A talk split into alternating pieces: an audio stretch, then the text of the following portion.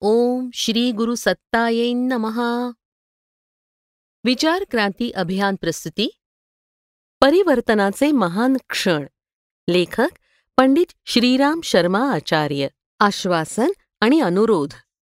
सन एकोणीसशे नव्वदच्या वसंत पंचमीपासून एकांतात राहून तसंच सर्व काळ मौन पाळून करावयाच्या समग्र साधनेचा वृत्तांत ऐकून युगनिर्माणाच्या कार्याशी नव्यानं संबंध झालेल्या परिजनांमध्ये चिंता निर्माण झाल्याचं आढळतं.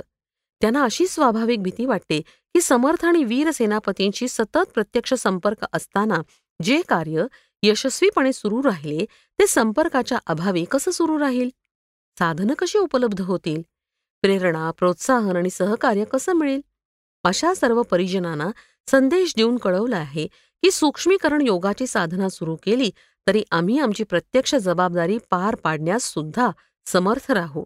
ते कार्य स्थूल शरीरानं करावयाच्या प्रत्यक्ष कृतीसारखं दिसलं नाही तरी सूक्ष्म चेतनेत एवढं सामर्थ्य मानलं पाहिजे की ते केवळ सूक्ष्म सृष्टीपर्यंतच नव्हे तर स्थूलसृष्टींच्या घटनांवरही प्रभाव टाकू शकते. शांतिकुंज आमच्या प्रत्यक्ष शरीराच्या रूपात विद्यमान आहे. त्यामुळे त्याच्याशी संपर्कात येणाऱ्या लोकांना आवश्यक प्रेरणा आणि प्रकाशकिरणं सुद्धा मिळत राहतील. ती ऊर्जा आणि प्रकाश जगातील महत्त्वपूर्ण प्रयोजनांना गतिमान बनवत राहतील. आगामी काळात कोणालाही आमची अनुपस्थिती खटकणार नाही. उलट असं दृश्य पहावयास मिळेल ज्यात एक बीजवृक्ष बनून हजारो लाखो बीज निर्माण करते. प्रत्यक्षात आमचं शरीर कार्य करताना दिसलं नाही याचा अर्थ आमचा मृत्यू झाला असं कोणीही समजू नये. दिव्य तत्व कधीच मरत नसतात. शरीर बदललं म्हणजे आत्मसत्ता बदलत नसते. आत्मसत्ता जर समर्थ असेल तर स्थूल शरीराचं ओझं आणि बंधन दूर झाल्यावर ती अधिकच गतिमान बनते आणि अगणित असंभव गोष्टी संपन्न करून दाखवते. याच कारणानं भारतीय परंपरेत केवळ जन्मदिवस साजरा केला जातो. मृत्यू दिवसाची आणि पुण्यतिथीची स्मृती केवळ भाद्रपदाच्या पितृपक्षात वर्षातून एक दिवस चर्चेचा विषय बनते. स्वामी रामतीर्थांनी मृत्यूच्या थोड्या आधी एक भावपूर्ण लेख लिहिला होता. मृत्यूच्या नावे पत्र. तो लेख विस्तृत आणि मार्मिक होता. याचा सारांश असा होता की शरीराचं ओझं वाहत असल्यानं मला जे करायचंय ते करता येत नाहीये. म्हणून हे ओझं माझ्यावरून दूर होताच मी हवेबरोबर चांदण्यांबरोबर किरणांबरोबर वसंत ऋतू तसंच पावसाबरोबर पूर्ण समरस होऊन सर्वांना खूप उपयुक्त होईन.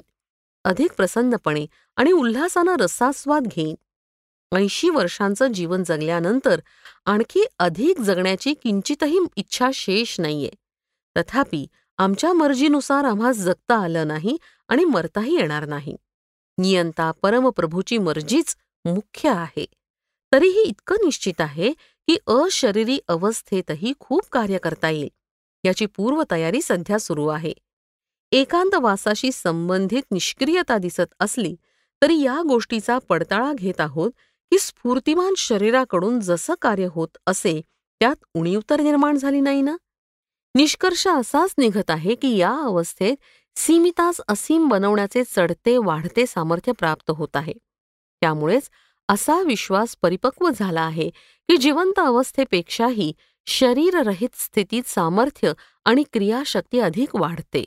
याच मान्यतेच्या आणि श्रद्धा विश्वासाच्या जोरावर प्रज्ञा परिजनांना विशेषतः सांगत आहोत की डोळ्यांना आम्ही न दिसलो तरी किंचितही उदास होऊ नये.